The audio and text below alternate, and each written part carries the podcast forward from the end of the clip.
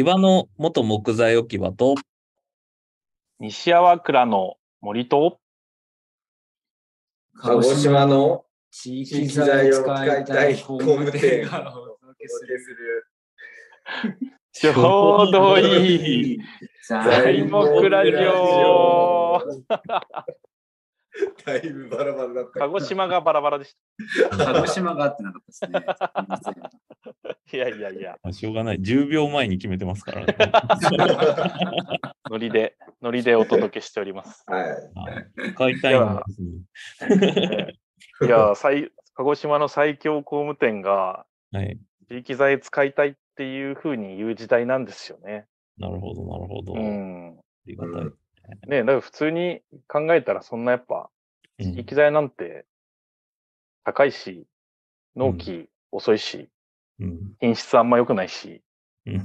みたいな感じじゃないですか。それでも、やっぱこう、時代の流れで、やっぱはい。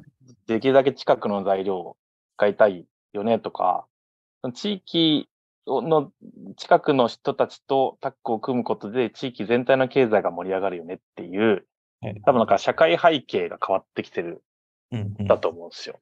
うん。うん。そういう意味で、あの、前編に引き続き、ベガハウスさんに お越しいただき、あ、プランナーの谷さんと、はい。河本さんにお越しいただいて、まあなんかこう後半はもうちょっとディープになんかあれですよね、地域材利用についてはいはいはいはい。深掘って、はい。ななんなら、ちょっと僕らも、あの、一丁噛みしながら、はい。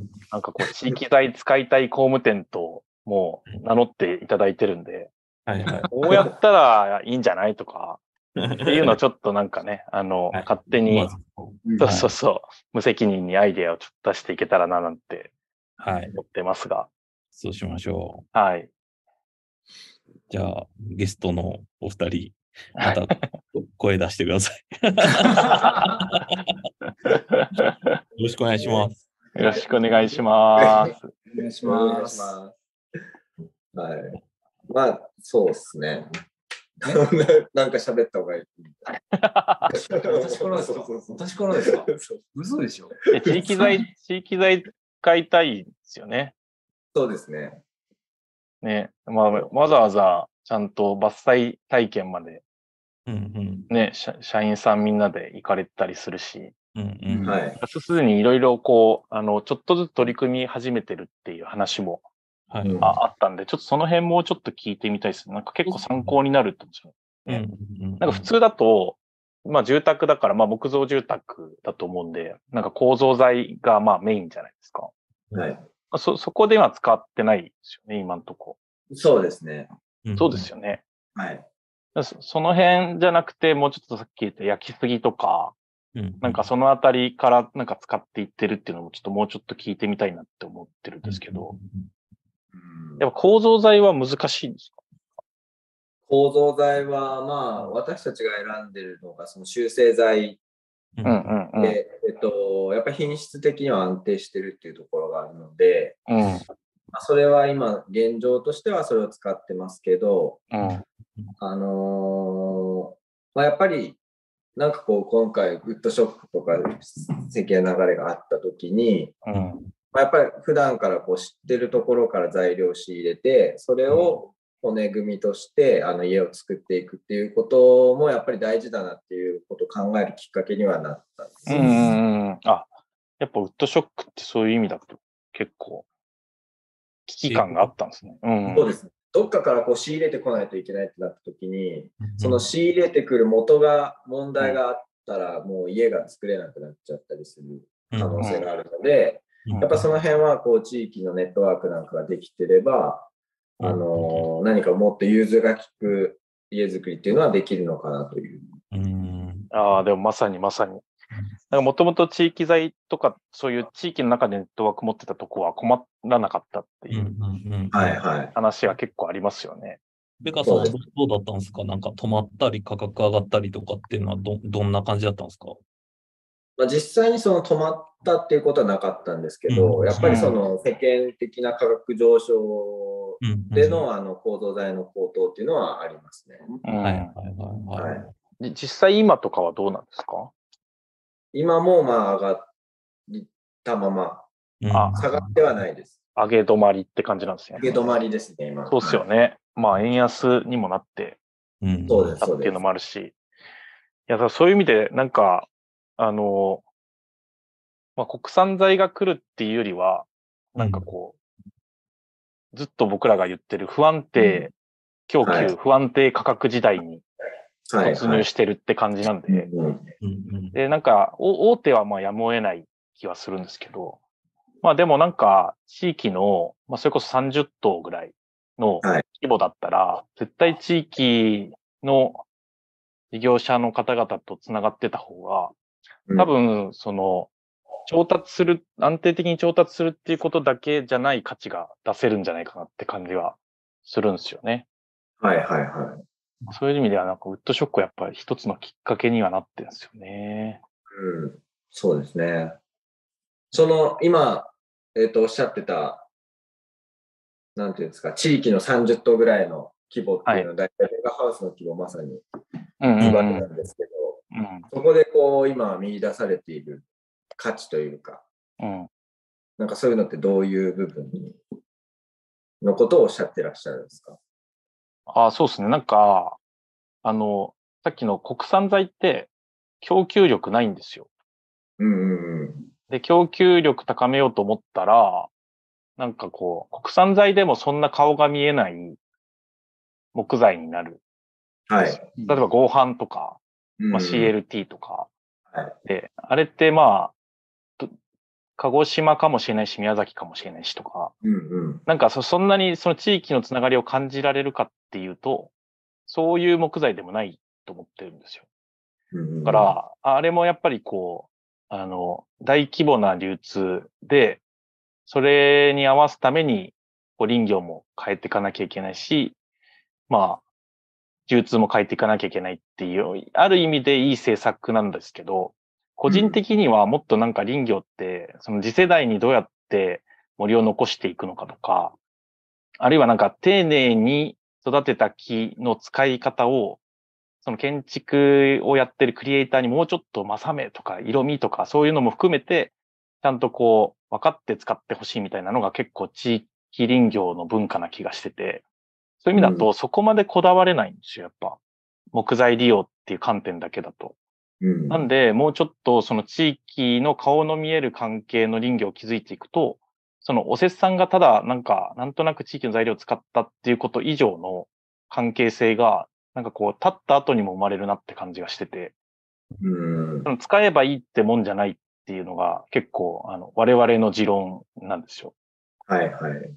CO2 だと思ってねえかみたいなのを、なんか、思ってて、なかなかやっぱりこう、長く付き合って、おせっさんも含めて、その林業を次につなげるためにどういう家づくりがあるのかっていう、結構そのプロセスも含めて大事だなと思ってて、うん。僕はよく林業現場に行きましょうみたいなのを言ってたりするんで、それぐらいのコミュニケーションを丁寧にできるのが、まあ大手ハウスメーカーは無理だし、やっぱなんか地元の30棟ぐらいの、その、なんていうか工務店しか無理だなって感じなんですよ。うん、なるほど。うん。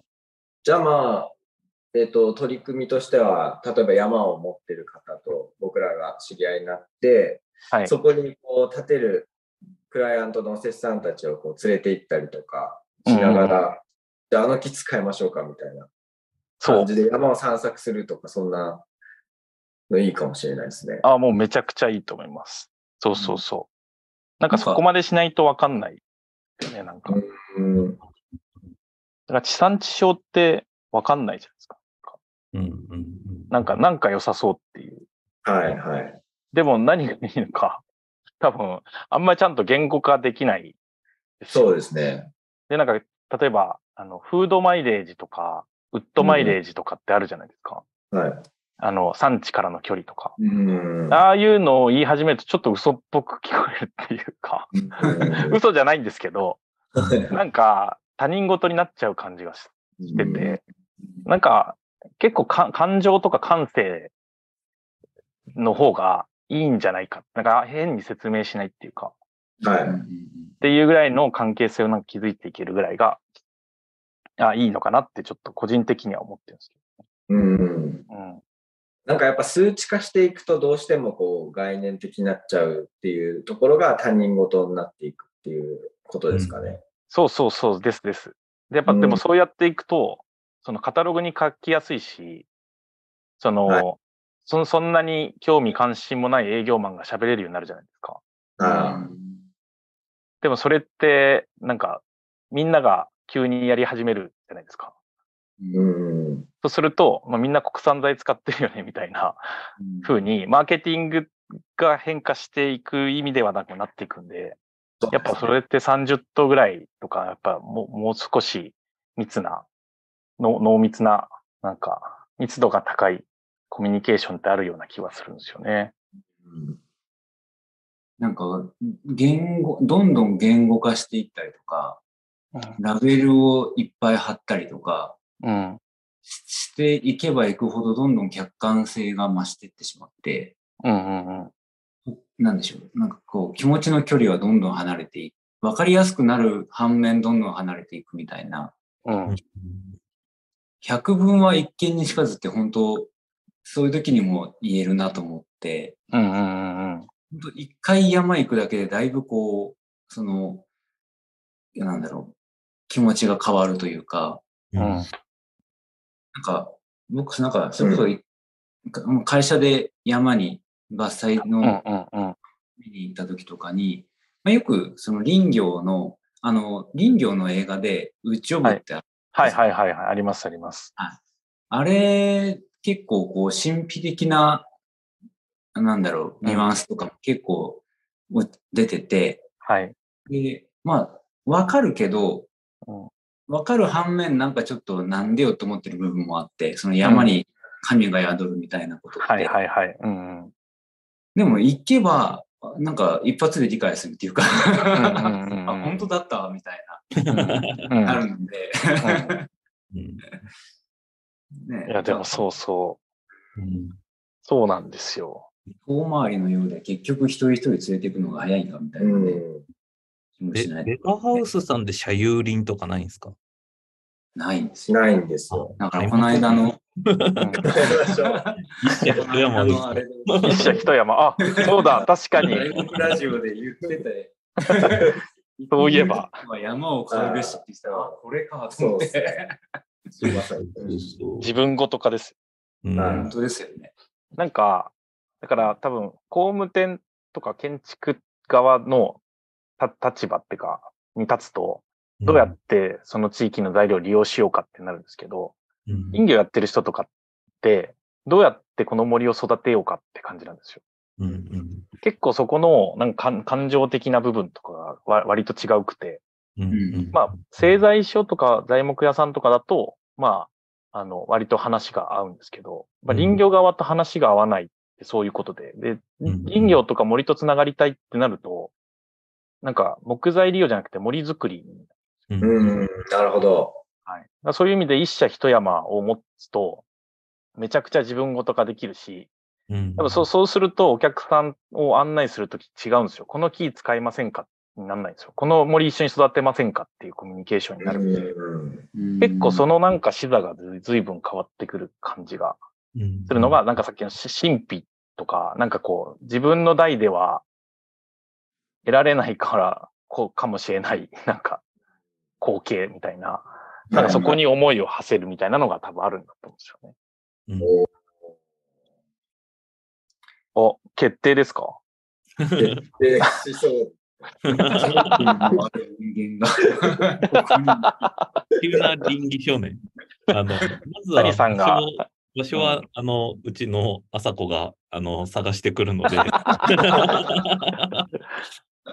谷さんが反抗せばいいんじゃないですか。そうですね。僕はじゃあ、こう、あそう盛り上げ姉さんが。盛り上げ姉さんが、何ヘクタールぐらい欲しいですかどのくらいあればいいかな。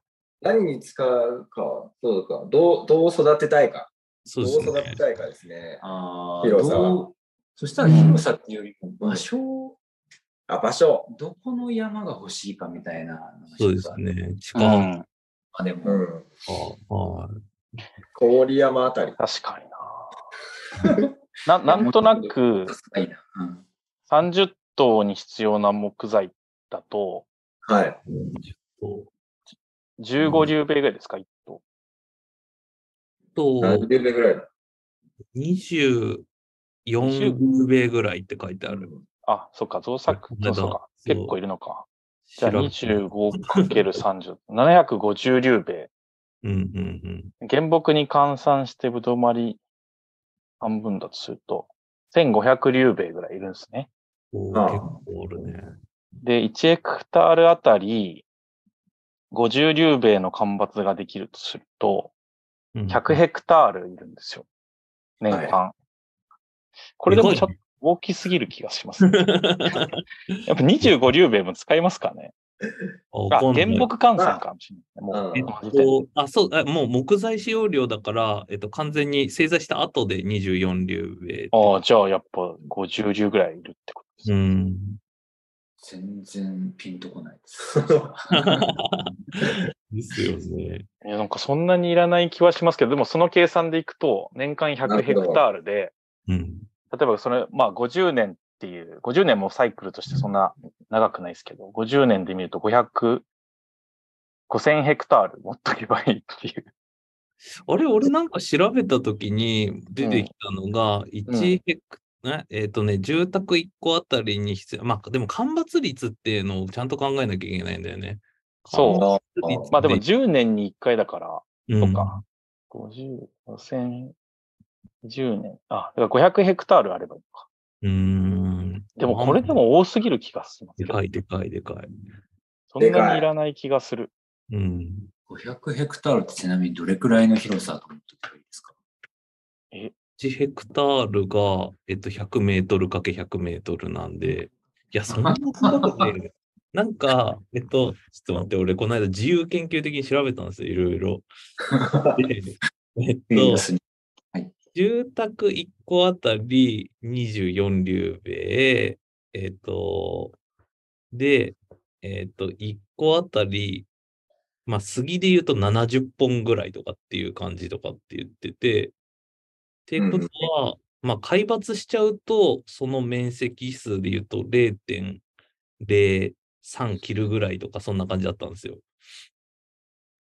だけど、まあ、それが、干ばつだとまた多分違ってくるなって、この干ばつはね、1ヘクタールあたり50 50流米ぐらい。あの、少なく見て。そうそうそう。で、10年に1回やるとすると、そうかみたいな感そうだよね。じ。うん。そうするとさっきみたいな計算になっちゃうの。そうそう。まあでも、最後、主罰するって考えたら、まあそうでもないかもしれない。はいはいはいはいはい。まあ更新し続けていくっていうような感じで。まあとりあえず100なんかヘクタールぐらい持ってもらいます。100ヘクタールぐらいで回していけたらいいですよね。はいはいはい。うんで100ヘクタールするとしたら、大体その人員ってどういう感じになってくるんですか？林業としては。えっと、多分、750流米切ればいいだけだとすると、うん、3人1班1チームあればいい気がします。3人1チーム。うん。なるほど。林業は不採算にはならないですよ。事業としては。おうほぼ確実に。うんなんかちょっとすげえ具体的な話になってきた。いや、ちょっと聞いてみたいです。実際それすいや、でもなんか、まあ、ちょっとその細かい話は置いといて、でも、その、自社の森を持ってて、そこの、まあ、森で家づくりを賄って、それ以上は建てませんっていうのああ、はある気がするんですよ。うはいはい。ん。うん。まあ、まあ、全部自社じゃなくても、例えばこの人とこの人とこの人みたいな、なんか、なんか、新しい集約化モデルみたいなのでも面白いかもしれないですけどね。そうですね。うん。それがまあ、鹿児島のその自分たちの会社の身の回りにあれば、うんなんか、それは素晴らしいことだと思いますね。ですですです。うん本当。なんで、ユーザーというか、お客さんと一緒にやっぱり山に行って、で、大体こんぐらいなんすよ、量ってとかって言って、なんか何本とかって、あ、こんなボリュームなんすね、みたいな感じで話したりだとか、うんなんか、干ばつってこんな感じでやってとかって、実際見てもらったりとかして、そのダイナミックさとか見ると、ああ、すげえな、やっぱ家ってちゃんと森のから出てきてる材でできてんだなっていう実感が多分結構できる。うんあの、ボシーンっていうあの音聞いて、ううんおーって、うん。そういうコミュニケーションにはめっちゃ良さそうっすよね、なんか一緒に。いやー、絶対いい、絶対いい。それ良さそうっすね。人気書ですね。倫理書だ。まあでもそっか、なんか、ね、植林とかもできるかもしれないね。あ、そうですね。それもいけ普通にね。なんか植林とかしやるとそんなにたくさんいらないから、うんうんううん。ん。いいんじゃないですか。なんか、あの、おせっさん、立ててくれたおせっさんは必ず植林するっていう。はいはいはい。いや、面白いかも、それ。うんうん。ただこの50年っていう年数と家っていうのがやっぱなかなかっすよね、なんか。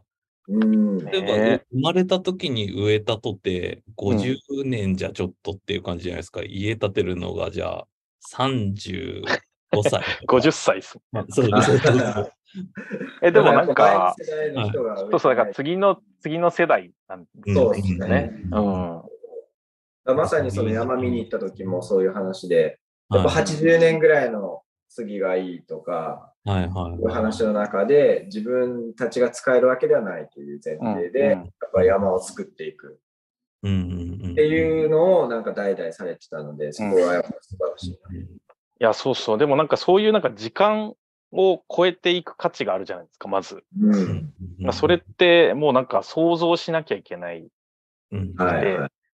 で、今までだと自分の子供、孫みたいな感じなんですけど、うんそれがなんか例えば鹿児島の他のベガハウスで建てる家の誰かとか、はい。それがなんかその森に植えたっていうところの木材が誰かの空間的な価値に変わるっていうのは、なんかまさにこう林業の時間的な空間的な価値を作っていく感じに近いなって気がするんで、はいはいはい。おもろいっすけどね。うんおもろそうですね。うん。なんか、まあそれ、まあ、今山買う話でだいぶ盛り上がってるんですけど、あのもうちょっとスモール、もうそれでも結構デカめのステップだと思うスモールステップとして、なんか前の材木ラジオの中で、はいあのしょ食人の話があったじゃないですか。ああ、はいはいはい。人を植えると書いて食人。うんうんうんはいはいはいはいなんか、地元の林業やってるところに、うんベガハウスの社員一人送り込むみたいなこともおできたらおなってなんか聞いてて思ってたんですよ。え、めっちゃいいっすね。はい。で、その技術を持って帰ってきてもらって山買うみたいな。うん。手がかりにまず修行に行ってもらっ行てっ。てもらって、すね。みんなでそこ見に行って、うんお客さんも連れてって、うん。なんかす、なんか、一歩目のステップとしてはそういうのもいいなと思ったり、あああ、めっちゃいいと思います。倫理の次はじゃあ事例ですね。事例ですね。送り込む。送り込む。むっていいな。塚本さん、いってらっしゃいっていう。そうです。僕全然行きたいですけどね、そんなのあったら。今の仕事は誰かえにあげ、いて。い行きたいっすか？え、全然行きたいですよ。えええそうか。そういうニーズもあるのか。ー、なるほど。行きたいというニーズ。行きたいという、うんうん食人されたいというニーズ。されたいですね。あ、いいっすね。うん いや、でも本当なんかね、そうなんですよね。なんかそう、そういう距離感なんで、やっぱ、その交換留学的なこととか、まあ自分がその当事者になるための何かやっぱアクションがああると、随分変わりますよね。なんかそのめ、めちゃくちゃプロダクトアウトになるんですよ、急に。うん、うん。もうこれを活かすしかないっていう。なんか、急急に制約条件を課されるんで。地域のその林業やってる、代々やってる人とか、その地域材を製材してる人たちは、もうずっとその使命を背負って、本当はなんかか外材とかのが絶対売れるって分かってるのに、なんとかして国産材とか地域の材料を、こう、なんか使ってもらおうと努力するっていう。うんまあ、野地さんとかまさにそういう、なんか、めちゃくちゃちゃんとその創意工夫してるうん。ね、うん上手な人ですよね。うんそうですね。うんおじさんとも、まあ、何回かだし、はい仕事もあそあの、うちの会社にも来てもらってるし、うんうんうんなんかそう、でも、その、なんでしょう、そういうのを、割とこう、軽めのテンションでというか、うんうんうんうんなんか面白がってされてるじゃない。そこがすごく、なんかこう、使命感にうん押しつぶされてない、そうそうそうそすごくいいなという。う。ね、なんか、やっぱ一歩抜きに出てる感じですよね、の野地さん。本当に、ううんん。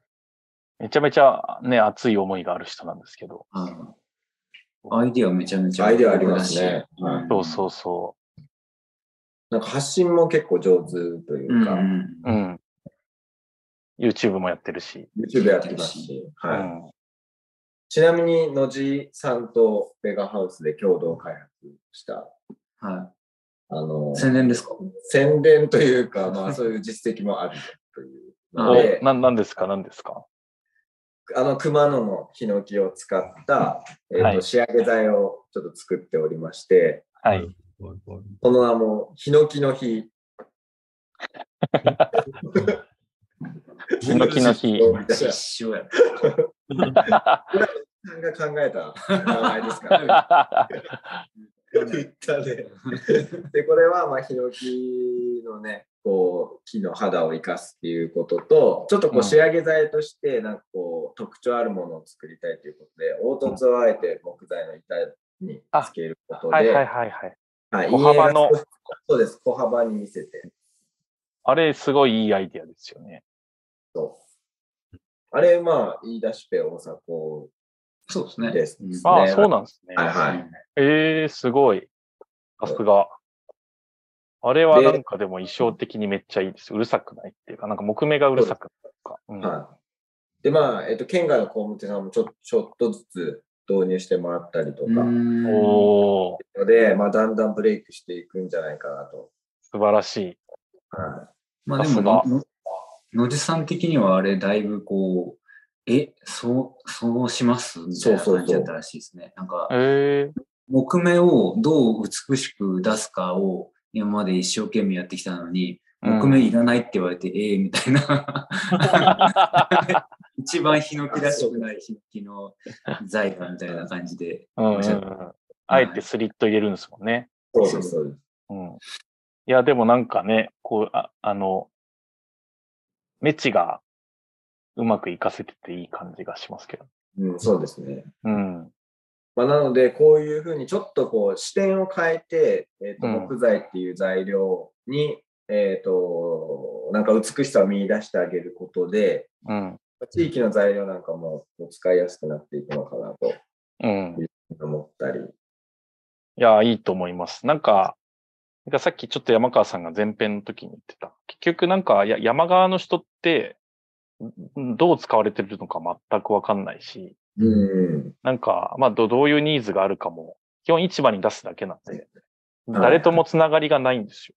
うんだからなんかそうやって一緒にこうなんか考えて、こうやったら面白いんじゃないかみたいなのを、なんか、ほぼやった試しがないっていう。それなんか、や最近やっとその伐採体験みたいなやつがあるんですけど、うんなんかそういうのを競争的に、なんかこうや、やってくれるパートナーみたいなのがやっぱ必要なんだと思うんですよ。はいはいはい。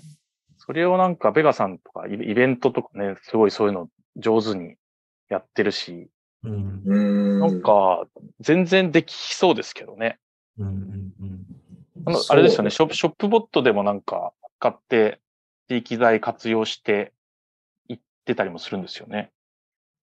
地域材活用していきたいなと思ってうん。いるところですね。そのショップボットで、例えばその、なんていうんだろう、製材所ではなくて自分たちで地域の材を仕入れることで、さらにそれを加工して、まあ、構造材にするうん。っていうのが、まあ、うんショップボットを使うことで、まあ、可能になってくるのかなっていうところはありますね。うんうんうん。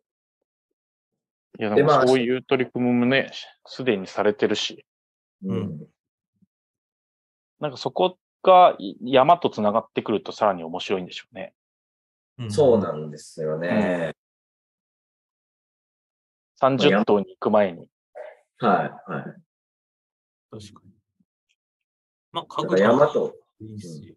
ね。そう、家具とかでもね。はい。はい、家具もやりたいですね。うん。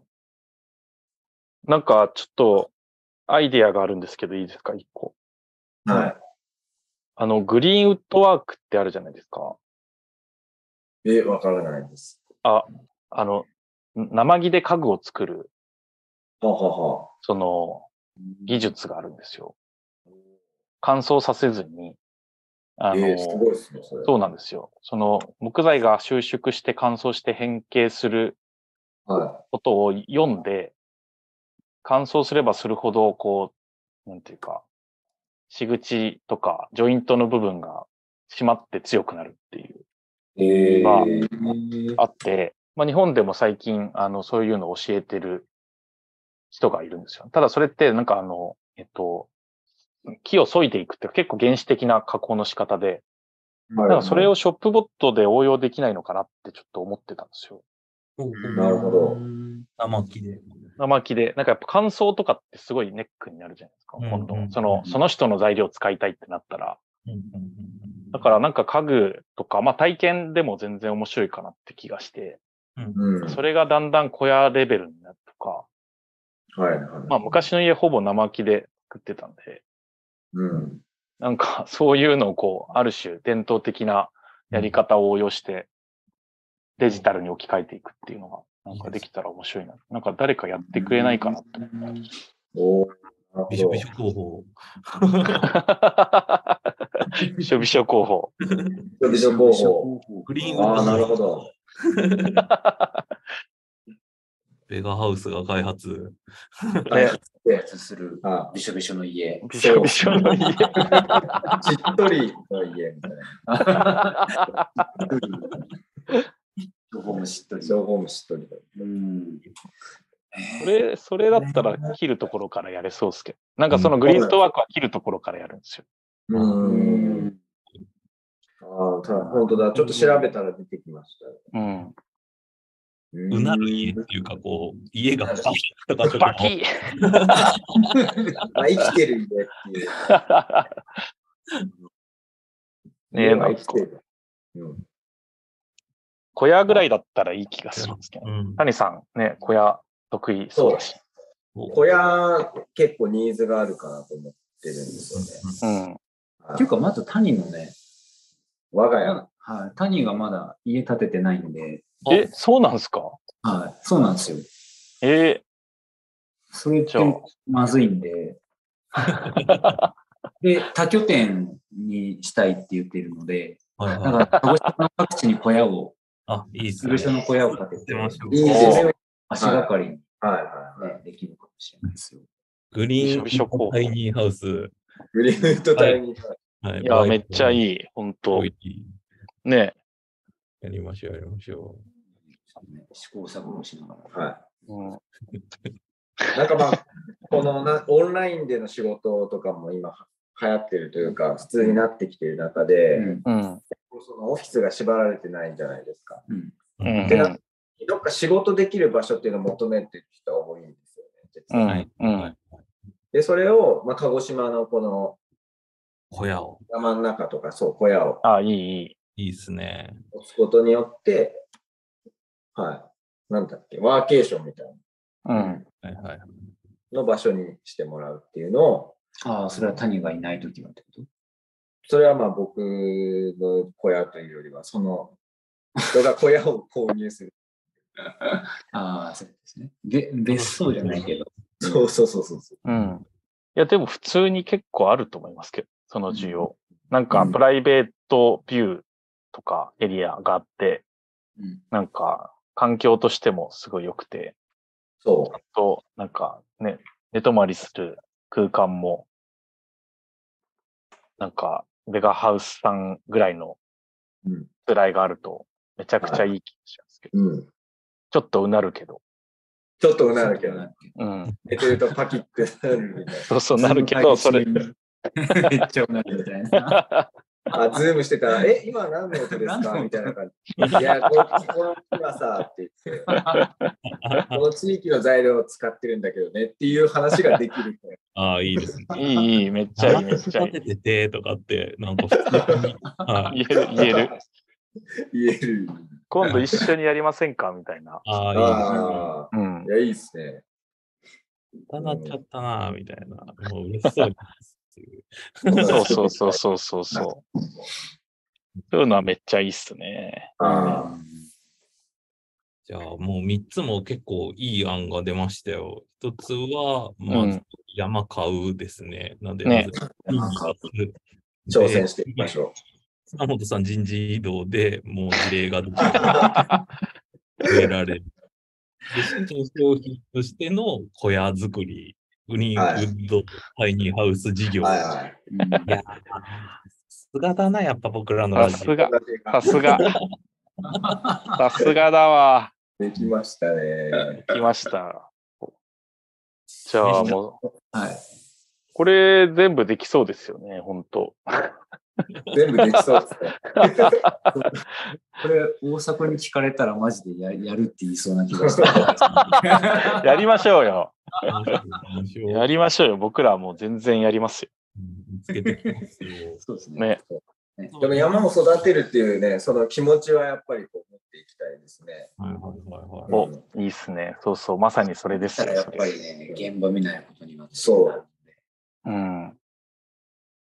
私、焼酎持って、こう、その林業の方のところ会いに行って、はいうん。いやーいい。譲ってもらいましょう、山。譲ってもらって。いや、でも全然その可能性ありますから。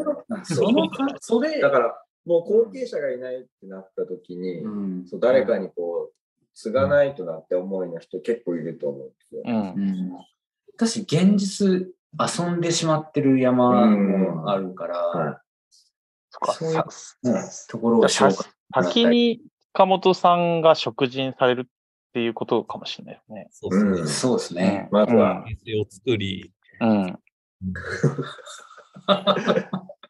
じゃあちょっと早速、大迫社長に。はい。もうですね、30分前までそんなこと全然思ってなかったのに。新事業、新事業 社内ベンチャーでいき。あーああ、いいっす。すね。はあそその時はもう我々お手伝いしますんで、お心強い。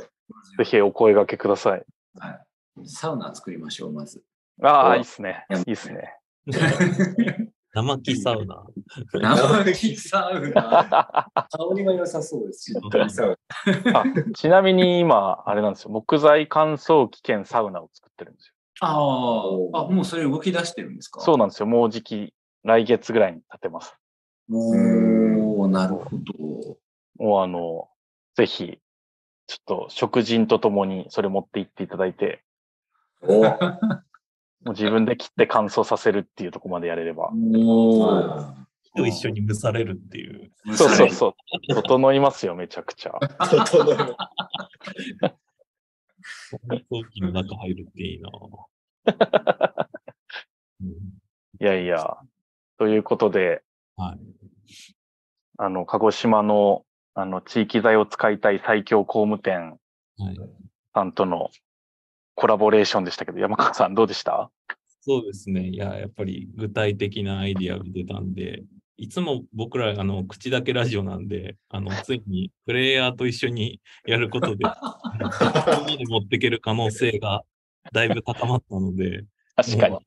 ずっと煽り続けるのと、あとは社長に DM するっていう、巻き込んでいかないと。出力講師にぜひ確かに に。まあ、ここのラジオ聞くっていうのが提案ですよ、まずね。そうですね、まず。ねこのラジオの URL を貼っつけてそう、爆撃送ってく。ださい。公開中心しろとかって言われないですか？大丈夫ですか？大丈夫です。まあ大丈夫です。絶対にもちろん井上さんいやいやどうですか？いやいや、でも、そうですね。なんか、は話が早いなって感じがして、もうすでにね、なんか林業を体験してたりするし、でショップボットも入れて家具作りみたいなこともやってるし、はいはいはいはい。フットワーク軽いのが、なんかやっぱベガさんのいいとこですよね。あはいはいはい。だからなんか、やっぱあの、ベガ流が全国に流通したように、やっぱ新しいこの地域材との付き合い方、モデルをちょっと、ま、マジで作ってほしいですね。うん。そうするとなんか次のステージに確かにいける気がします。うんお応援ネタができます。はい。そうそうそう。ちょいちょいラジオに。ラジオで。どうですか？おおお二人は。はい、お二人も。どうでした？谷さん。いや、あのーなんかいろいろ新鮮な話だったなと思って、うん普段自分たちがこう関わっているところよりさらに元の部分のお話聞けたことはすごいあの参考になりました。うん。はい。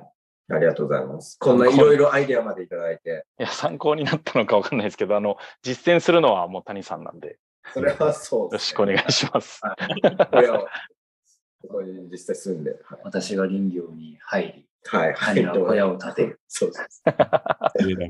2023年、2023年の挑戦。新しい目標もできました。いや、いい、素晴らしい。うん。やってい実際きたら。に、本当、うん。あ、びしょびしょの木を触ったら多分絶望すると思うけど。これは無理だーっつって。さすがに難しいわ、みたいな塚本さんどうですか？いや、もう本当、なんだろう。こう、知らないままやれることでもあるけれども、知った方が絶対に面白い内容だったと思うし、なんだろう。すこれをできればやっぱり、おせっさんに伝えたいですね、僕は。うんうんうん。おせっさんっていうか、まあ、これからお客さんになる人でも、うん。なんか、その、家、まあ、家の見方も合わせて変わるんじゃないかなと。林業の見方が変わることで、うん。家の見方も変わって、なんだろう、住む住む場所、箱っていう概念が、もっとこう、ね、変わる気がするというか、それこそ価値が変わるというか。うんうん。じ。なんかあの、僕らは地球に住んでるんだよっていうのを感じて暮らしてほしいですね。大きめなテーマがぶっついに、ついに寝落ちしました。ファ ーって遠のくって。塚本あでそうそうなんですよ。そういうのがあるから嫌なんですよ。